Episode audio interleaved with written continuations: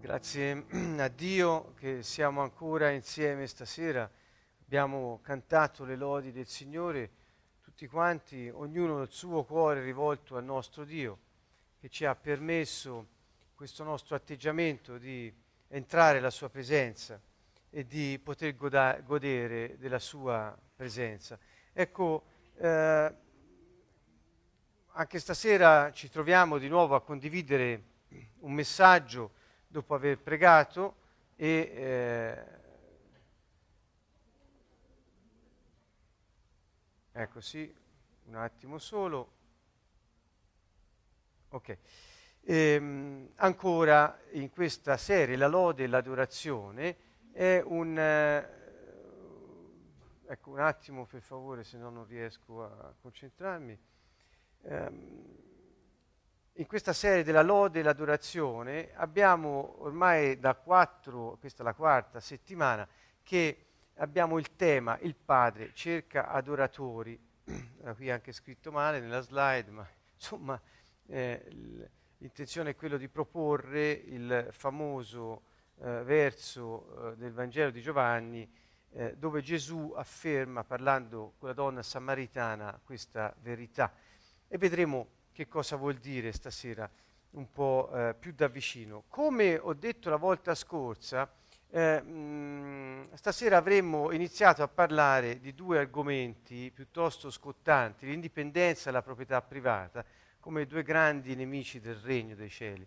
Eh, mh, lo premetto ancora, chi non avesse visto le sessioni precedenti e piomba ora davanti alla televisione, scusate, televisione al video, sono ancora reminiscenze un po' antiche, eh, si troverà a dire ma cosa sta dicendo. Ecco, per favore andate a vedere, a sentire quello che è stato detto in precedenza, vi invito caldamente a farlo perché altrimenti il senso del discorso non torna. Noi non siamo qui a dire eh, che nessuno deve avere qualcosa di suo, noi stiamo dicendo che niente di ciò che abbiamo è nostro. Mi direte, ma è la stessa cosa? No, perché Dio ce l'ha dato per amministrarlo. Noi abbiamo delle cose, noi abbiamo delle, ehm, eh, non, solo, non solo delle cose, ma noi abbiamo anche delle relazioni, delle aree di influenza nella nostra vita, delle qualità personali che siamo chiamati ad amministrare. Il problema è se ne abbiamo la proprietà o meno.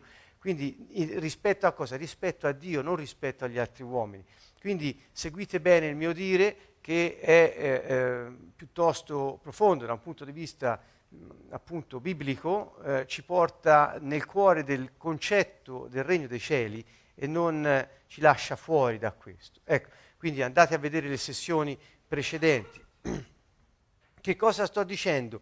che eh, da alcune settimane, riepilogo brevemente, abbiamo iniziato, dopo aver parlato della lode, cioè quel movimento del cuore, quello stato del nostro cuore e atteggiamento esteriore che ci porta a ringraziare Dio per ogni cosa, per che cosa Lui fa, ha fatto e farà, per chi Lui è, e, e, nella nostra vita e in quella di tutti, voglio dire, il Signore è grande, questa la lode, è, è attribuire l'eccellenza a Lui, quindi ringraziamento e attribuzione di eccellenza.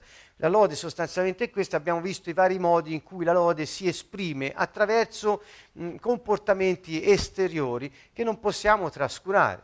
Eh, quindi ci sono molte sessioni su questo. Poi siamo passati a parlare dell'adorazione, dicendo che in realtà è uno stato del cuore dell'uomo, anche questo, che si distingue in alcune parti, se proprio vogliamo, dalla lode, ma non ci riusciamo poi così tanto bene. In realtà l'adorazione non è altro che un atteggiamento della persona nei confronti del Re Signore eh, di prostrarsi dinanzi a lui e di dire la tua grazia vale più della vita.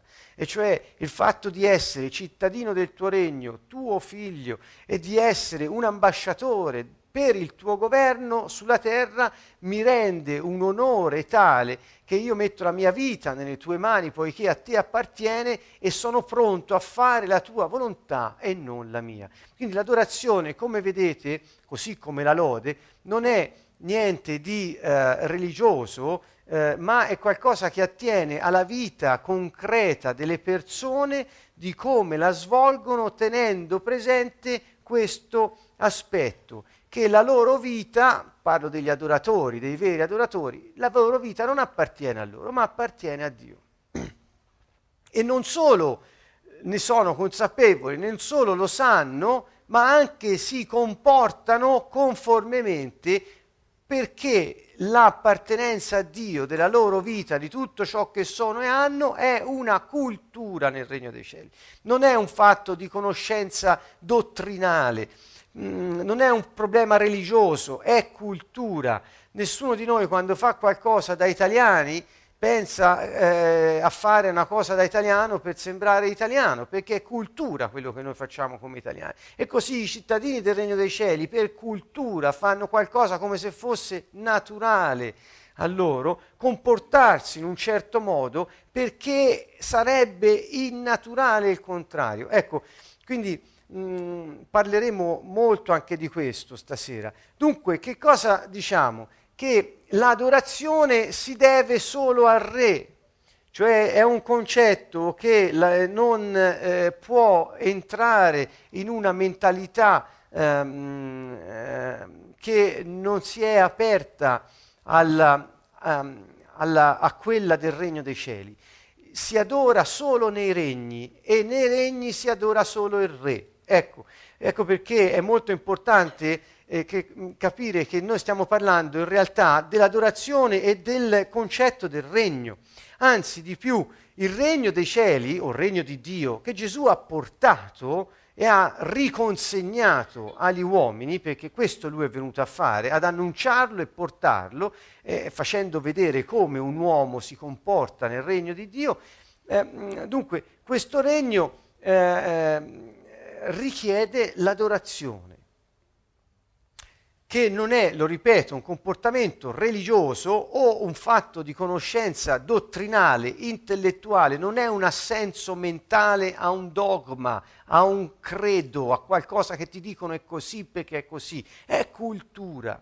In un regno un cittadino adora per cultura, per natura il proprio re. E quindi è proprio diverso dai nostri concetti, perché noi non ce l'abbiamo questi concetti. Io insisto, eh, questo ci rende, diciamo così, piuttosto tutti noi, piuttosto vergini a questo, eh, a questo dire, a questo eh, modo di pensare. E pensate Gesù che trovò eh, queste, le persone che incontrò e gli disse la prima cosa, cambiate mentalità. Cioè non potete più pensare come avete fatto fino ad oggi, ma dovete cambiare mentalità se volete entrare in questo regno, se volete starci. Mm, e goderne soprattutto, perché il problema è godere del regno che Dio ci ha portato, non è tanto solo entrarci, quando poi una volta ci sei entrato che ci fai? Ecco, questi sono i problemi che ci stiamo ponendo. E allora come avete visto, dunque, la lode e l'adorazione sono stati del cuore della persona che si, si manifestano in comportamenti esteriori, eh, sono degli atteggiamenti culturali dei cittadini del Regno dei Cieli nei confronti del loro re. Um, e mh, sarebbe impossibile pensare il contrario, tanto che se un cittadino di un regno volesse stare in quel regno senza sottomettersi al re di quel regno, sarebbe preso dai gendarmi e cacciato fuori. Perché non è possibile starci in un regno a dispetto del re. Questo è un concetto, eh, lo ripeto, assolutamente non religioso, diremmo noi politico, cioè che attiene alla vita civile in questo senso, ehm, e che invece ci porta nel cuore del messaggio di Gesù e nel cuore della vita cristiana. Dunque l'indipendenza è eh, il più grave pericolo che un uomo possa correre. Parlo di indipendenza nei confronti di Dio. e questo eh, è, la, è, la, cosa peggiore che ci possa capitare. Se noi ci diciamo cristiani e abbiamo in mente un concetto di Dio come, eh, eh, come un'entità che in qualche modo può piegarsi al nostro volere, rispondere alle nostre preghiere perché in qualche modo lo muoviamo eh, o in qualche modo lo facciamo cambiare, oppure l'idea di un Dio che è lì eh, ma che puoi in certi momenti della tua vita eh, togliere dal suo trono. Cioè è un'idea che rispecchia la nostra idea di autorità. Noi eleggiamo i nostri rappresentanti nelle nostre democrazie, noi eh, diamo un mandato ai nostri politici affinché essi possano governare la cosa pubblica. Ma in un regno non è così. Un re è re per nascita e un re non si elegge né si eh, può votare contro perché venga spodestato. Dunque l'indipendenza vuol dire che io nel, nel, in quel territorio io voglio comportarmi come se non ci fosse un re, ma vivere a modo mio. E questo in un regno è impossibile, non è attuabile. Gesù fu chiaro a questo proposito. Vi, eh, eh vi richiamo al eh, famoso discorso di Gesù sulla vite e i tralci. Eh, al capitolo 15 del Vangelo di Giovanni. Faccio solo un esempio, il Vangelo è, è, è pieno, Gesù ha, ha, portato sempre tu, tutte le persone che ha incontrate a considerare che Dio è un Padre buono che ha mandato il suo figlio per poter riportare gli uomini nella posizione di favore e di governo alla presenza del Padre stesso e a dar loro il suo spirito affinché potessero con, ri, riprendere quel, eh, quella autorità e quella potenza che Dio aveva pensato di dare loro prima del eh, peccato di Adamo ed Eva. Dunque eh, è un'opera di, eh, di restaurazione eh, eh, che Gesù è venuto a fare. E lui qui parla della vite e dei tralci. Che cosa dice? Dice io sono la vera vite e il Padre mio è il vignaiuolo. Ogni tralcio che in me non dà frutto lo porta via, ogni tralcio che dà frutto lo pota affinché ne dia di più. Sentite, c'è un vignaiolo che è il proprietario della vigna e c'è la vite e ci sono i tralci che portano il frutto. Il vignaiolo si preoccupa essenzialmente di far sì che i tralci che sono connessi alla vite affinché la linfa vitale scorra dalla vite ai tralci, senza connessione è impossibile che il tralcio viva di vita propria, e si preoccupa di eh, eh, potare il tralcio affinché porti frutto. Quindi il concetto che Gesù propone è quello di dire, se voi pensate, alla, alla, alla vite e ai tralci, ai re e ai suoi cittadini, se voi pensate al padre e ai suoi figli, sono tutti eh, riferimenti piuttosto chiari. Mm, e mm, andando avanti dice, voi siete già puri a causa della parola che vi annuncio, dimorate in me e io dimorerò in voi, come il tralcio non può da sé dare frutto se non rimane nella vite, così neppure voi se non dimorate in me. Sentite, Gesù parla di dimorare in. Questa parola ci riporta al concetto della connessione, dell'unità. Eh, state uniti a me. In realtà vuol dire questo, in realtà, più precisamente vuol dire questo. State uniti a me. Come fa il tralcio a stare unito alla, vi- alla vite? Può il tralcio dire non mi piace la linfa vitale che mi trasmetti, non mi piacciono le sostanze che mi trasmetti, non mi piace il frutto che devo portare, io voglio vivere di vita autonoma, indipendente, scusate, non autonoma, indipendente. Ve lo immaginate voi un tralcio di una vite che ragionasse così, se mai potesse ragionare? Qui siamo in una cosa figurata ovviamente. E ancora Gesù dice, io sono la vite, voi siete i tralci. Colui che dimora in me e nel quale io dimoro, c'è una unità, c'è una intersecazione. Il tralcio dimora nella vite e la vite dimora nel tralcio. È una unione. E questa unione, vedete, dice, eh, porta molto frutto, perché senza di me non potete fare nulla. Qui è il re che parla ai suoi cittadini e sta dicendo, voi siete miei, mi appartenete e voi se rimanete uniti a me porterete il frutto che io ho previsto per la gloria del mio nome e il benessere del mio regno.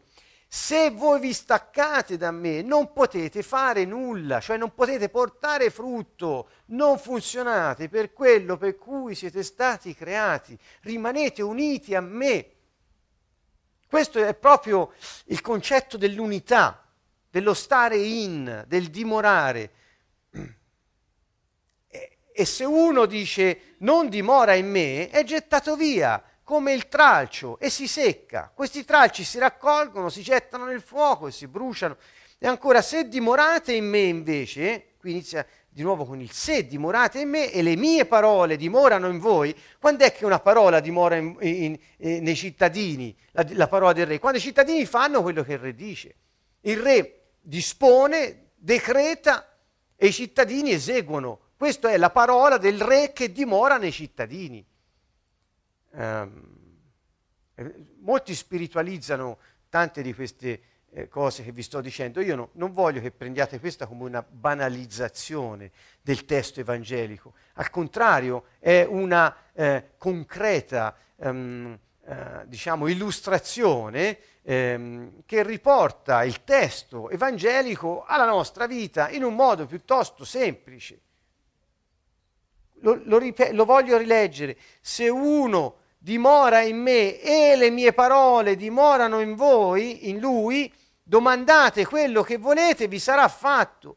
In questo è glorificato il Padre mio, che portiate molto frutto, così sarete miei discepoli. Dio si, Dio si, interessa al frutto che il suo cittadino porta. Qual è il frutto? È svolgere l'incarico, lo, raggiungere lo scopo, vivere secondo la parola di Dio. Allora porta frutto.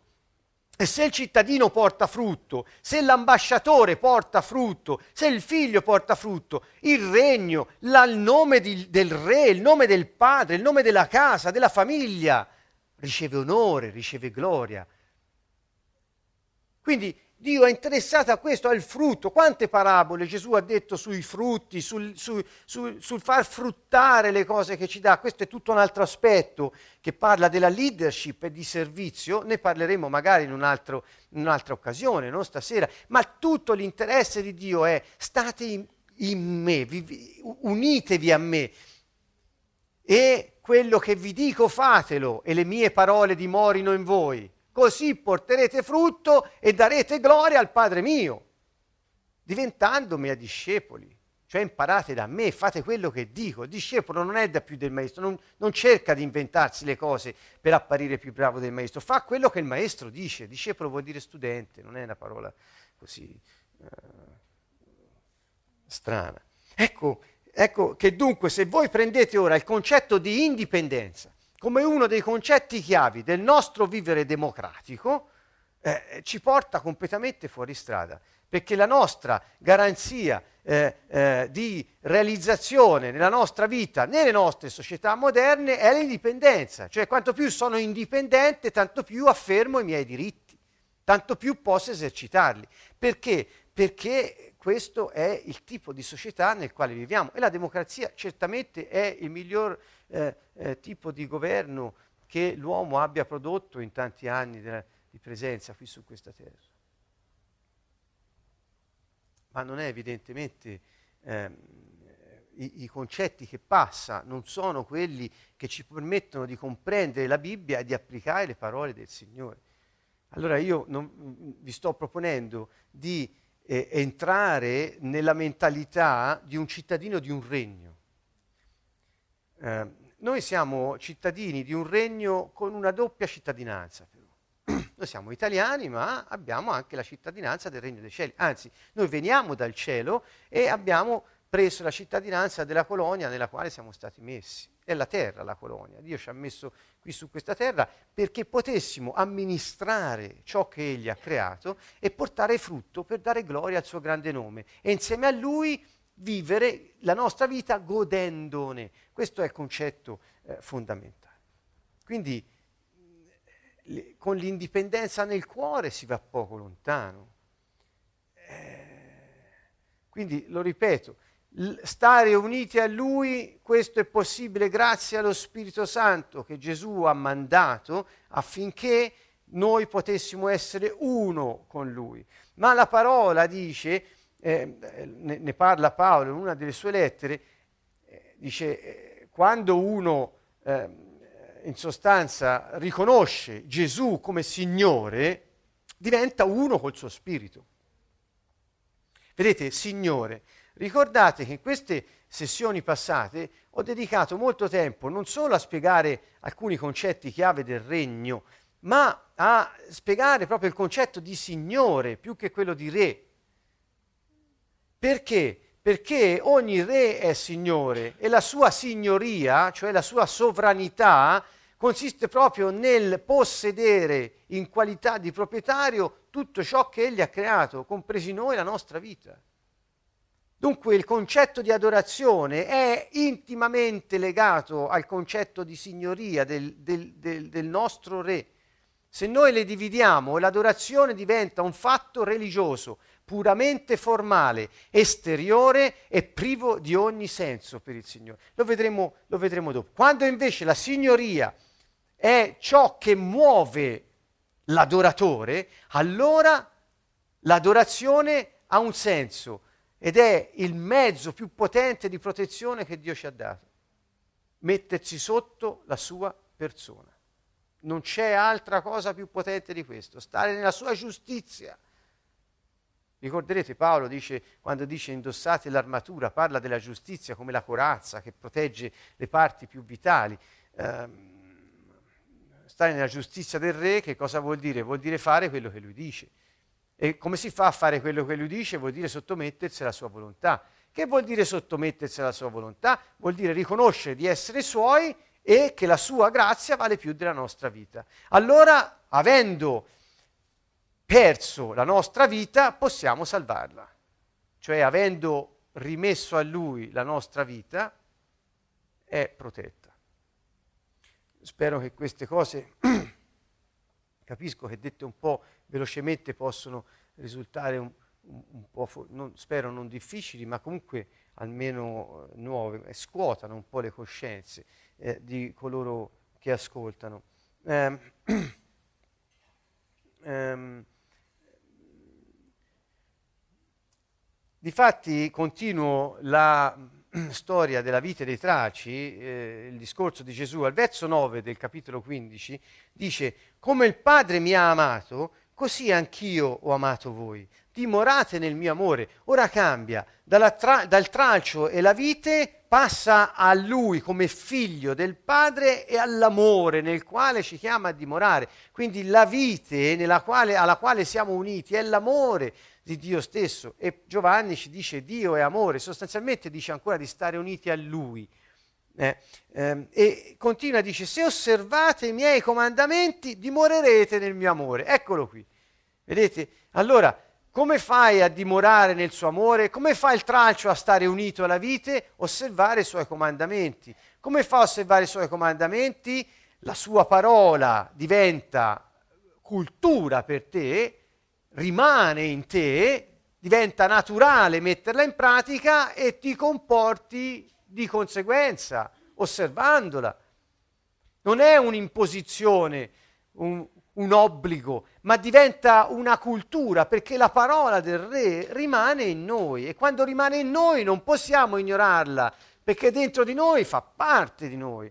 Ecco, spero di aver chiarito cosa vuol dire che la parola dimora in noi o che noi dimoriamo nel suo amore. E ancora eh, dice se osservate i miei comandamenti dimorerete nel mio amore, come io ho osservato i comandamenti del Padre mio e dimoro nel suo amore. Gesù, Gesù ci insegna sempre a considerare come egli abbia ehm, dato l'esempio per primo, è il nostro modello. E cioè lui, lui prendendo carne, facendosi uomo, come un vero uomo ehm, ehm, e vero Dio, lui ha fatto vedere come eh, eh, il, il figlio connesso al padre può funzionare in questa dimensione. Ed è un modello, è Gesù è il nostro sistema di riferimento, Gesù è il nostro sistema valoriale, Gesù è il filtro della vita per poter comprendere ogni cosa. Vedremo poi in Giovanni 4 come Gesù chiarisce questo alla Samaritana. Andiamo avanti e dice, eh, vi ho detto queste cose affinché la mia gioia sia in voi e la vostra gioia sia completa. Sentite, lui dice eh, eh, tende alla gioia, cioè l'uomo tende alla gioia, l'uomo è fatto per godere della vita, come fa un uomo a essere contento, soddisfatto, ad avere la gioia di vivere? Resta nel mio amore, dice, e il mio amore sarà in te, e le mie parole dimoreranno in te, e te per natura farai la volontà del re. Quindi se svolgi l'incarico per cui sei nato, non sarai mai frustrato, insoddisfatto, depresso, ma la mia gioia sarà in te, la tua gioia sarà piena. Ecco, uh, Dunque, di questo parliamo, non di ordini, non di divieti, fai, non fai, noi parliamo di cultura. Per un cittadino del Regno dei Cieli è cultura, cioè è, è innato, è, è come se fosse scritto nel DNA che non si va nei letti degli altri con le mogli o i mariti altrui, cioè è, è proprio innato. Oppure un cittadino del Regno dei Cieli non frega le tasse facendo il nero, cioè è innato. Un cittadino del Regno dei Cieli ha dentro una cultura diversa. Per cui non dice al re io mangio quel che voglio, io fumo quel che voglio, io bevo quel che voglio, mi vesto come voglio, vado con chi voglio a fare quello che voglio non, non, non, ma ci avete mai pensato voi a, a, un, a, a, imporvi di fare una cosa da italiani se siete all'estero? È naturale, non c'è bisogno di pensarci. E così per un cittadino del Regno dei Cieli è naturale comportarsi secondo la parola di Dio perché? Perché rimane in noi e diventa norma, diventa cultura.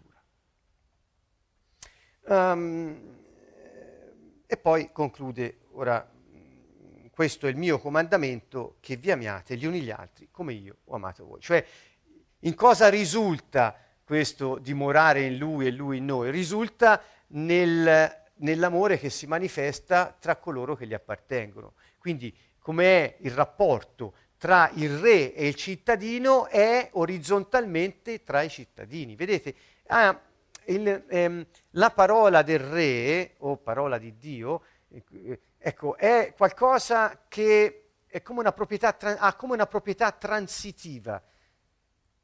Tale è il rapporto tra il re e i suoi cittadini che diventa cultura tra i cittadini stessi. Quindi così come il re si comporta con loro, come io ho amato voi, è il modello, il sistema di riferimento, come, così fate tra di voi.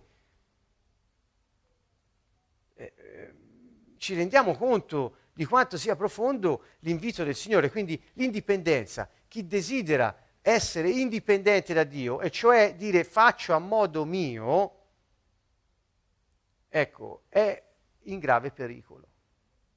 È in grave pericolo. E così il concetto di proprietà privata, eh, purtroppo non posso dedicarci abbastanza tempo ora perché mh, voglio fare altro, però è, è un aspetto molto molto importante. Guardate, se prendiamo il Salmo 96, solo un attimo, eh, andate al Salmo 96,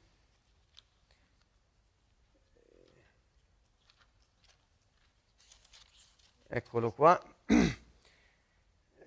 ecco, eh, inizia cantate al Signore un canto nuovo, cantate al Signore abitanti di tutta la terra. Quindi eh, il canto nuovo è anche il nostro nome, insomma eh, ci fa sempre piacere quando lo leggiamo e lo troviamo.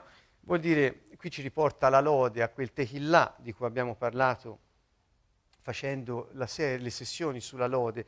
Poi eh, al verso 8, vedete, dice, date al Signore la gloria dovuta al suo nome, portate le offerte e venite nei suoi cortili. Ehm, Qui dice date, vuol dire attribuite al Signore. Eh, ho suggerito già nelle altre sessioni di sostituire la parola Signore con la parola proprietario, perché il senso è questo, il senso è di colui che può disporre, che ha il controllo assoluto, che ha il potere e l'autorità su ogni cosa, che è nella sua disponibilità. Signore vuol dire questo. Eh, e vuol dire anche padrone proprietario. Eh, questo sia da ricerche che si possono fare, la parola curios greca oppure la parola eh, corrispondente nell'ebraico. Il senso è questo. Quindi ehm, se sostituite alla parola signore la parola proprietario, eh, un po' vi, vi appare un po' diverso quello che trovate nella Bibbia, perché state parlando a colui che è proprietario di ogni cosa, anche di voi stessi, di noi stessi. E dice, attribuite al proprietario la gloria dovuta al suo nome. Perché? Perché ha creato tutto, possiede tutto e merita grazie infinite. Perché? Perché tutto è suo e l'ha messo nella nostra disponibilità perché portiamo frutto. Ecco, um, quindi inizia, inizia così. Eh, quando qualcuno, eh, qualcuno non attribuisce il grazie, lode e il merito eh, eh e non si sottomette a colui che è proprietario di tutto, sta dichiarando indipendenza dalla fonte. Sta dichiarando indipendenza, affermando che, guardate, l'indipendenza con cosa si afferma? Con l'idea della proprietà privata. Il, il, concetto di signore come proprietario e di indipendenza, non faccio quello che vuoi perché?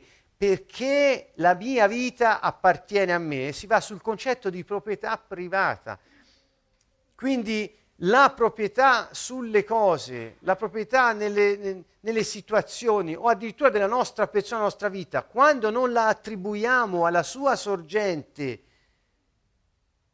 ma ne reclamiamo la titolarità, siamo sulla via dell'indipendenza.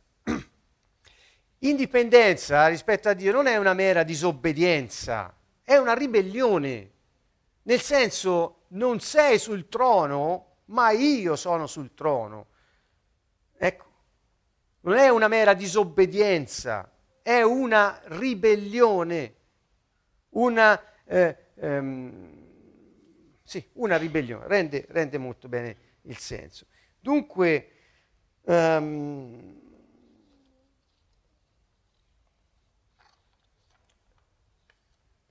nel eh, proseguio di questo salmo abbiamo eh, portate le offerte e venite nei suoi cortili. Ora, ripeto, non è questo tanto l'argomento oh, fondamentale di stasera, però perché Dio aveva stabilito un sistema di offerte, un sistema di decimi? Ascoltate bene, eh, non sempre se ne parla, anzi forse un po' poco, ma mh, in, questo, eh, in questo momento eh, è fondamentale. È fondamentale perché spiega esattamente il senso. Perché mai Dio ha bisogno di offerte o dei nostri soldi? Tutti sapete che cosa vuol dire la decima. Il Nuovo Testamento non è incardinato quanto al dare sulla decima, ma eh, è incardinato sulla generosità del cuore. Eh, mentre nel Vecchio Testamento eh, il Signore chiedeva che la decima parte delle primizie che una persona poteva le, avere le offrisse al Signore, nel Nuovo Testamento non si parla di questo sistema di primizie eh, obbligatoriamente da offrirsi al Signore, ma parla di dare con cuore generoso secondo le possibilità. Io per me ritengo e faccio così, che la decima parte di quello che ho è il minimo, può, perché eh, non è che la decima parte dico appartiene al Signore, il 90% appartiene a me, il 100% è del Signore, tutto quello che io ho è di Lui, non è mio e Lui me l'ha dato per amministrarlo.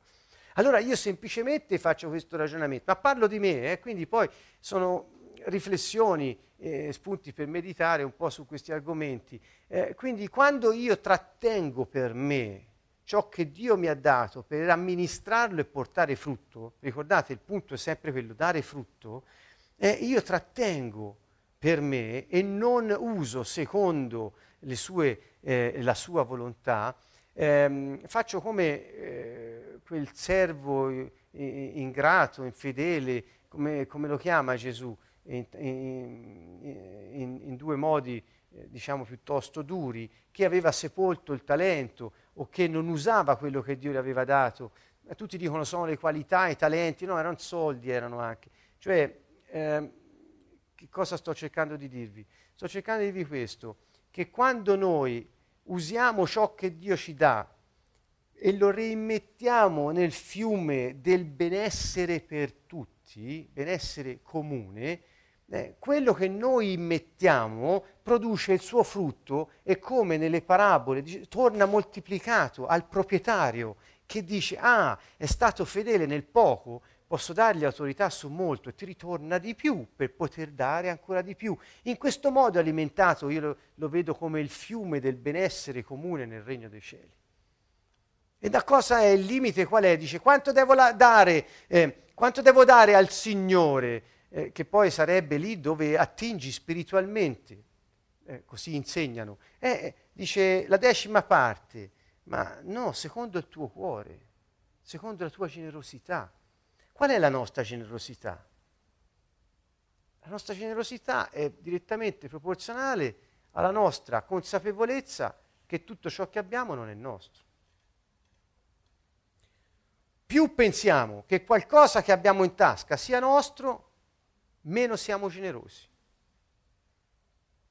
Questo è il concetto fondamentale. Quindi nel Nuovo Testamento il Signore non ci parla di obblighi, eh, di sistemi di decime o altro. Il Signore ci dice guarda, quello che hai rimettilo a disposizione degli altri, ce ne dà esempi negli atti degli Apostoli, perché tu possa dare secondo il tuo cuore, secondo le tue possibilità.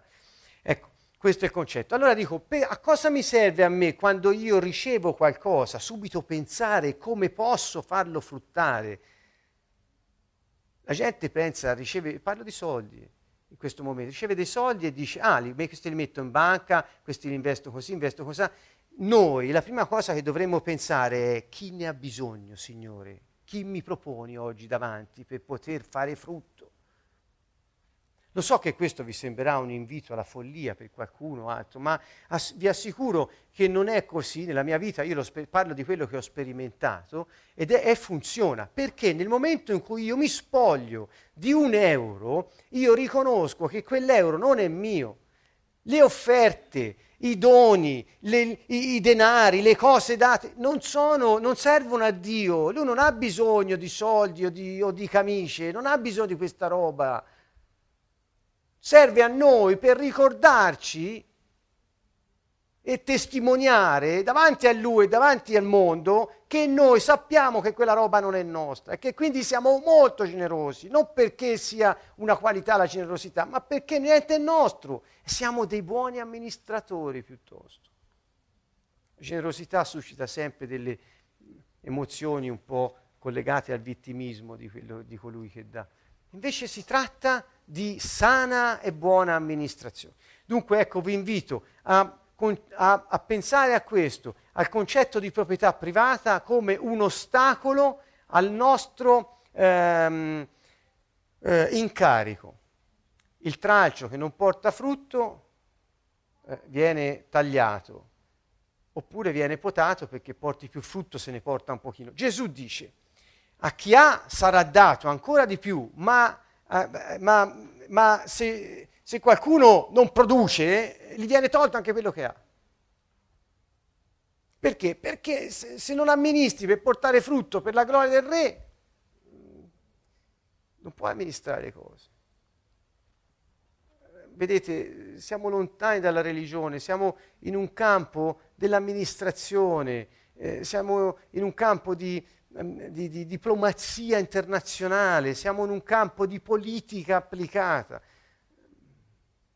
È diverso.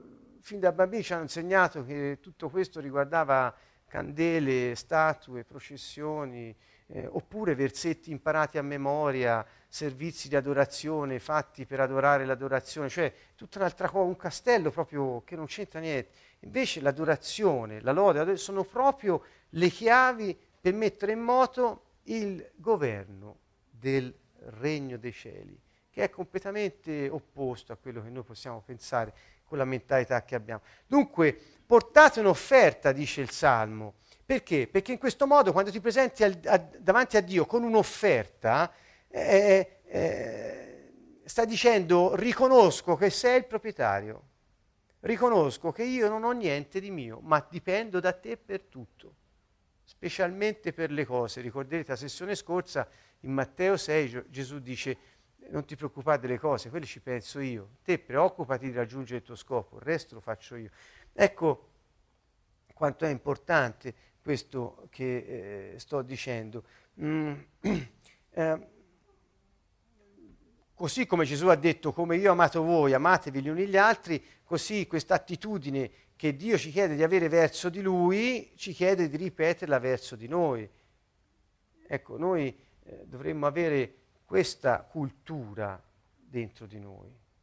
Quello che abbiamo in tasca dovrebbe bruciarci, non è nostro. Signore, dove vuoi che lo adopri? Cosa ci devo fare? Per la gloria del tuo nome. Capisco che questo è un, è un, è un modo di ragionare parecchio diverso da quello del mondo, ma insomma, vi parlerò la prossima volta forse eh, eh, di eh, ulteriori eh, informazioni su questo tema della proprietà privata. Dunque, indipendenza e proprietà privata sono due pericoli, due mine vaganti re, per, per, per, un cristiano, eh, a maggior ragione per chi si, già dice io non, non credo in Dio. Eh, questi sono alcuni principi, ne ho parlato oh, l'altra volta. Vedete, vado alla terzultima, eh, porta un'offerta, ecco abbiamo visto questo, Ecco, la mia domanda a questo punto è, stai pensando se dare o meno? Dio ti presenta una situazione davanti dove hai l'occasione di dare. Ci stai pensando? Se ci stai pensando vuol dire che non hai quella cultura. Se non hai quella cultura, sei... Eh, la, la parola del re non dimora in te. Cosa, poi ci sarà l'ultima domanda che, che, che, che propongo con, con, le slide. Ecco, da cosa si vede che non capisci il regno di Dio? Cioè che non ci sei dentro, che la parola del re non rimane in te. Una di queste cose è stai pensando se dare o no. Non è che noi dobbiamo andare in giro a cercare a chi dare le cose, a chi dare i servizi, chi... No, no, no, no, no. Dio te le presenta. Quando te le presenta, ti hai l'occasione. È un'occasione è un'occasione. Quindi noi lo diciamo sempre, chi vuole quando facciamo i nostri seminari o altro, e eh, ne, ne, parlo a ragion veduta, dico, chi vuole ha un'occasione per poter eh, lasciare un'offerta. Parlo di occasione perché di questo si tratta. È l'occasione di dire a Dio riconosco che ti appartengo e che non ho niente di mia proprietà, ma quello che ho, data l'occasione che mi metti davanti, io la prendo e mi comporto così come ci ha insegnato te. Ecco, questo è il senso. Dunque, ehm, in un regno, eh, ma indipendenza e proprietà privata nei confronti del re e quindi ne conseguono eh, mh, manipolazione, controllo delle persone, indipendenza e avarizia, avidità tra gli uomini, sono una maledizione, perché ci portano fuori Ricordate che Gesù disse, non mi dite proprietario, proprietario, cioè Signore, Signore, e poi non fate quello che dico. Io vi dirò, non vi conosco. Sono son dure queste parole. Gesù ci invita dunque a comprendere che è Lui il Re. E quando noi diciamo ti apparteniamo, poi Lui ci mette subito alla prova. Ricorderete il ricco che voleva seguirlo. Gesù gli disse, ah sì, davvero vuoi seguirmi? Vendi tutti i tuoi beni e seguimi. E dice che quel giovane se ne andò molto triste perché aveva molti beni. Non lo seguì. Era un test. Su questo ne hanno fatto un inno alla povertà poi, eh, o, o a, a, dare via tutto così indiscriminatamente perché bisogna essere poveri per seguire il Signore. Questa è una menzogna, insomma. Eh, mh, mm, eh, quello che voglio dirvi è che il Signore stava dicendo sono io colui che ti ha eh, il, padr- il, proprietario di quei, di quei, beni che hai. O l'altro che dice voglio seguirti, e, e, e Gesù dice davvero vuoi seguirmi? E, la, e l'uomo dice sì, ma, ma, vado prima a seppellire mio padre. In realtà non è che c'era il padre morto e doveva fare il funerale, vado a seppellire mio padre. Era un modo di dire, questo l'ho ricavato da degli studi sulla mentalità, la cultura ebraica del tempo, niente di più lo potrete con- controllare eh, chi si sente interessato a questo, eh, voleva dire mh, poiché se il padre doveva essere sepolto e fosse stato morto in casa, lui non poteva essere lì fuori, perché stavano lì, non potevano lasciare e andare via. Quindi voleva dire, prima aspetto che mio padre muoia, io ricevo l'eredità, e dopo potrò venire. Cioè, prima finisco la mia vita così come l'ho impostata, poi quando sarò incomodo verrò. Eh, Gesù disse, ma lascia che i morti seppelliscano i morti, perché io ti dico se venire con me o me. Cioè, gli stava ribadendo che era il re e che aveva bisogno di scegliere. Um,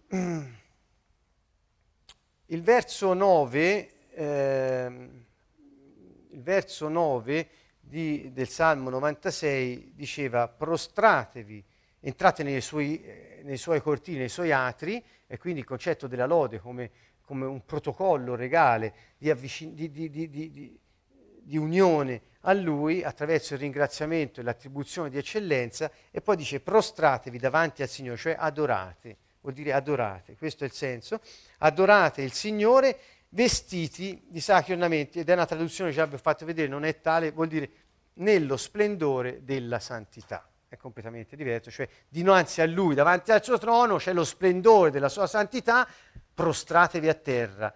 Eh, semplicemente voleva dire questo. Il Salmo 24, al capitolo 1, eh, ricorderete tutti, e questo a chiusura di perché ho detto che dice il, del Signore è la terra e quanto contiene il mondo e i suoi abitanti. Dunque, se qualcuno pensasse di essere padrone della propria vita, ha sbagliato, perché secondo Dio, eh, naturalmente non, non, ve lo propongo, se, se, io parlassi da umanista, eh, eh qualcuno direbbe, eh, griderebbe allo scandalo ovviamente. Il Signore eh, è il creatore degli uomini ed è il padre di ogni uomo, è la sorgente e la fonte, e così tanto valore ha ogni uomo per lui che ha preso carne, forma di uomo ed è venuto a dare se stesso perché gli uomini abbiano la vita. Questo ha fatto Dio per noi. Um, e perché i suoi abitanti, gli abitanti del mondo, siamo noi e apparteniamo a Lui. Leggete il Salmo 24 e troverete il concetto di re e di Signore. Um, l'abbiamo visto la volta scorsa, questo posso andare un po' avanti, voglio giungere negli ultimi dieci minuti di questo incontro alla parte finale, e cioè Giovanni 4, 19, 26. Mm, qui è il colloquio famoso tra Gesù e la donna samaritana presso il pozzo. Eh, presso il pozzo ricorderete tutti che questa donna stava andando a attingere l'acqua, Gesù al pozzo, eh, eh, da sola nel mezzo del giorno, già era una cosa anomala perché voleva dire che questa donna era, diciamo, aveva paura di incontrare le altre donne, quindi andava in un orario eh, non usuale e da sola. E, ehm, comunque c'è questo colloquio molto famoso tra Gesù e questa donna. E la donna a un certo punto, siccome Gesù gli aveva detto qualcosa della sua vita che solo che, che non poteva conoscere, questa donna rimase colpita e disse, Signore, vedete, Signore, vedo che tu sei un profeta. E è emblematico, cioè è importante notare cosa gli dice questa donna. Gli dice, i nostri padri adorarono su questo monte e voi dite che a Gerusalemme, cioè nel Tempio, è il luogo dove bisogna adorare vi voglio far mettere l'accento sulle parole è il luogo. Cioè questa donna, quando vide che lui era il, il, il Signore, cioè aveva il controllo della situazione, perché gli stava dicendo cose, andò a pensare all'adorazione che si deve a Dio e disse: I nostri padri adorarono qui su questo monte, pensa a un luogo, mentre voi, giudei, dite che il luogo dove si deve adorare è il Tempio. Quindi questa donna iniziò a dire che l'adorazione sì, Dio sì, ma c'è un luogo preciso dove l'adorazione eh, si svolge, dove le persone vanno ad adorare. Ma eh, la, la risposta di Gesù è eccezionale e Gesù le disse, donna credimi, cioè abbi fiducia in quello che ti dico. Eh, l'ora viene che né su questo monte né a Gerusalemme adorerete il Padre. Ora io dico, i samaritani eh, adoravano, dicevano che si doveva adorare Dio su un monte dove Abramo aveva avuto un'esperienza con il Signore. I giudei dicevano no, si adora nel Tempio a Gerusalemme. Okay? Quindi Gesù era un rabbi ebreo, era un, un, era un, ebreo e va a parlare con la Samaritana e i Samaritani erano considerati gentili, cioè non ebrei. Allora un maestro ebreo parla a una donna gentile e gli dice non si adora nel Tempio a Gerusalemme. Sa- voi vi immaginate che razza di scandalo poteva essere per, per gli ebrei dire una cosa del genere e che, e che potenza aveva di innovazione di, nei confronti di questa donna samaritana, che un giudeo diceva che non si adora Dio nel Tempio. Sentite Gesù come contrappone subito, dice no, hai parlato di un luogo, viene il momento, l'ora ed è venuta che non è più questo, non è più un luogo dove si adora Dio. Guardate, voi adorate quel che non conoscete, dunque è possibile adorare quello che non si conosce. E questo è, fa riflettere molto. Noi invece adoriamo quel che conosciamo, perché la salvezza viene dai giudei. Ma allora viene, anzi è già avvenuta, che i veri o reali, vuol dire questa parola greca, vuol dire veri o reali adoratori, adoreranno il, il Padre non sul monte, non nel Tempio, ma nello spirito e in verità. Pensate che shock per questa donna deve essere stato. E siccome queste cose poi Gesù le diceva e le faceva eh, perché si ritirava a, pre- eh, insomma, a, pregare, aveva un rapporto diretto, lo, lo, lo, faceva vedere come si viveva in connessione e sottomissione al Padre, anche ai suoi, che erano ebrei. E quindi c'era qualcosa di nuovo in questo. E dice, l'ora è già venuta che i veri, reali adoratori adoreranno il Padre in spirito e verità o realtà. Questa parola spirito non è lo Spirito Santo, è in greco è detto semplicemente l'opneuma, non c'è maiuscola, minuscola, non si sa, ma si, si, riferisce sicuramente anche allo spirito dell'uomo. E cioè che cosa sta dicendo Gesù? Infatti il Padre non cerca chi lo adora sul monte dei Samaritani, non cerca chi lo adora nel Tempio di Gerusalemme, ma cerca chi lo adora in spirito e verità cioè cerca quelli che lo adorano. Dio è spirito e quelli che lo adorano bisogna che lo adorino in spirito e verità o realtà. Cosa sta dicendo Gesù? Su questo aspetto di spirito e verità tante cose si sono dette, si sono sentite dire. Spirito vuol dire lo spirito dell'uomo, sicuramente. La verità vuol dire secondo la parola di Dio, sicuramente. Ma c'è un senso più pratico che io vi propongo, ognuno può poi eh, vederlo anche per sé. Il senso pratico è questo, cioè è venuto il momento in cui l'adorazione non è più andare in un luogo e come forma esteriore compiere un rito. L'adorazione è uno stato interiore, in spirito, della persona. Da oggi in poi Dio cerca coloro che nel loro cuore sono prostrati a Dio intimamente dentro di sé e ne sono consapevoli. La realtà, la verità, ne hanno, hanno la consapevolezza.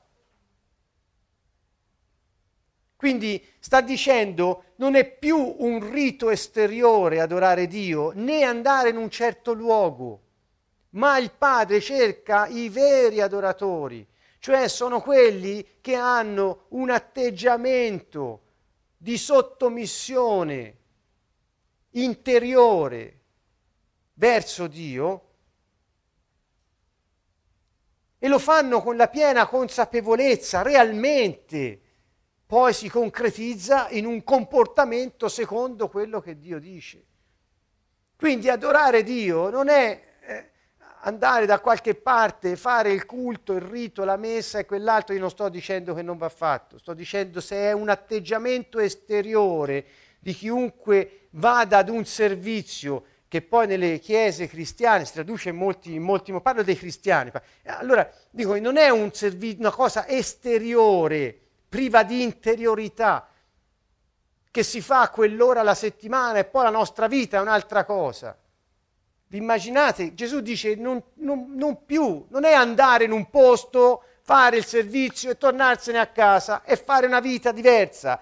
Se le mie parole non dimorano in voi, e non potete stare nel mio regno. E gli sta dicendo, se l'adorazione non è un atteggiamento interiore del vostro spirito come attitudine alla vita e mettete in pratica, secondo la mia parola, quella che è la vita di Dio per voi, non siete gli adoratori che Dio cerca. Cioè stava facendo vedere a questa donna che era cambiato il tempo. Non era più il tempo del luogo, non era più il tempo dei, eh, vorrei dire, dei farisei o de, di, di quelli che hanno atteggiamenti esteriori, ma non si curano delle cose che contano, del cuore, della giustizia. Quindi, come possiamo noi dirci eh, veri adoratori? La domanda è questa. Dov'è il nostro cuore? Quando noi viviamo la nostra giornata, siamo prostrati a Lui. La nostra anima è sottomessa al nostro spirito. Il nostro spirito è unito al suo in ogni momento. Oppure facciamo una vita da separati in casa. Eh? Spirito Santo dimora in noi. Noi siamo il Tempio. Gesù disse, questo Tempio sarà distrutto e poi in tre, in tre giorni... Eh, lui parlava del suo, del suo, corpo che sarebbe risorto, no? eh, oppure Paolo ci dice che noi siamo il Tempio eh, dello Spirito Santo perché indica gli uomini, è il luogo dove Dio dimora. Noi non dovremmo più dire vado a un incontro di preghiera, a un culto, a qualcosa, no, noi, noi, dovremmo, noi, noi siamo l'incontro eh, eh, ambulante. È, è diverso, è, è, è completamente diverso, è una situazione permanente di cultura spirituale, interiore.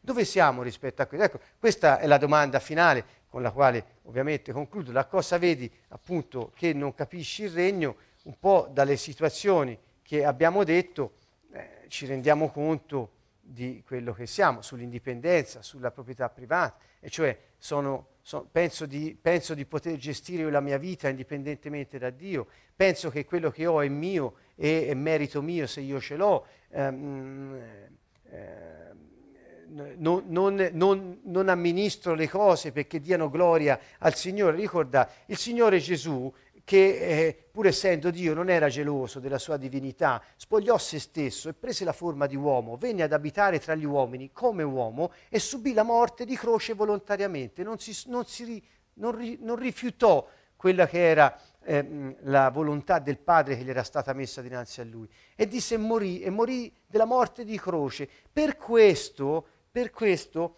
ci dice la parola che lui gli fu dato un nome che è al di sopra di ogni altro nome, davanti al quale nome ogni ginocchio si piega nei cieli, sulla terra e sottoterra, e ogni lingua proclama che Gesù è il Signore. Sentite il concetto del re, il Signore è il proprietario. Cioè ogni lingua proclamerà che Gesù è il proprietario, è il re padrone di tutto.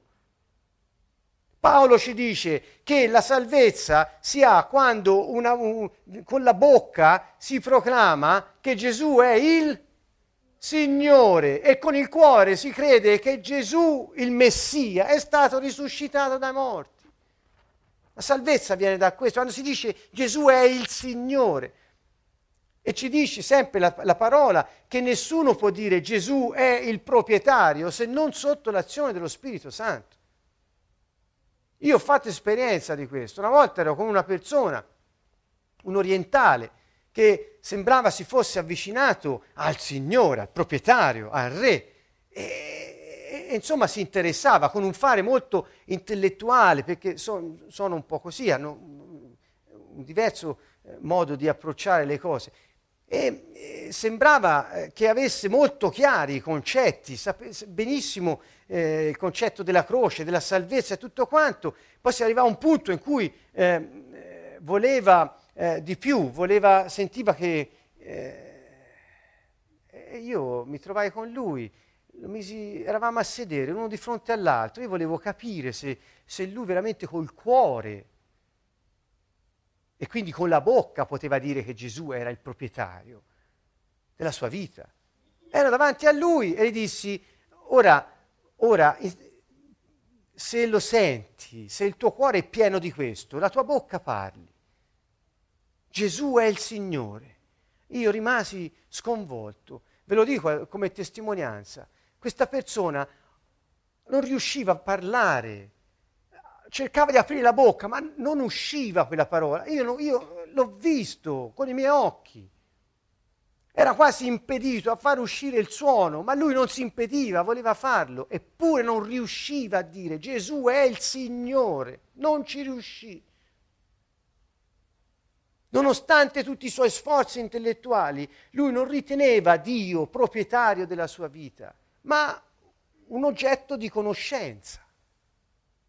È lo Spirito Santo. Capite? L'azione dello Spirito Santo fa dire Gesù. Lo Spirito Santo noi ce l'abbiamo quando noi siamo sottomessi al Re. Quindi il, il concetto della sottomissione è fondamentale ed è manifestato nella adorazione. Um, va bene, spero con questo di aver eh, chiarito alcune cose, aver suscitato nel cuore di tutti noi, anche quelli che ascolteranno questo video, il desiderio quantomeno di rileggersi il Vangelo nella chiave che stiamo vedendo, insomma, una chiave molto più aderente alla nostra vita. Um, la prossima volta continueremo ancora su questa serie per comprendere alcune cose in più sul regno dei cieli, per poter eh, appunto eh, seguire gli insegnamenti di Gesù. Che diventi la nostra cultura adorare il Re Signore.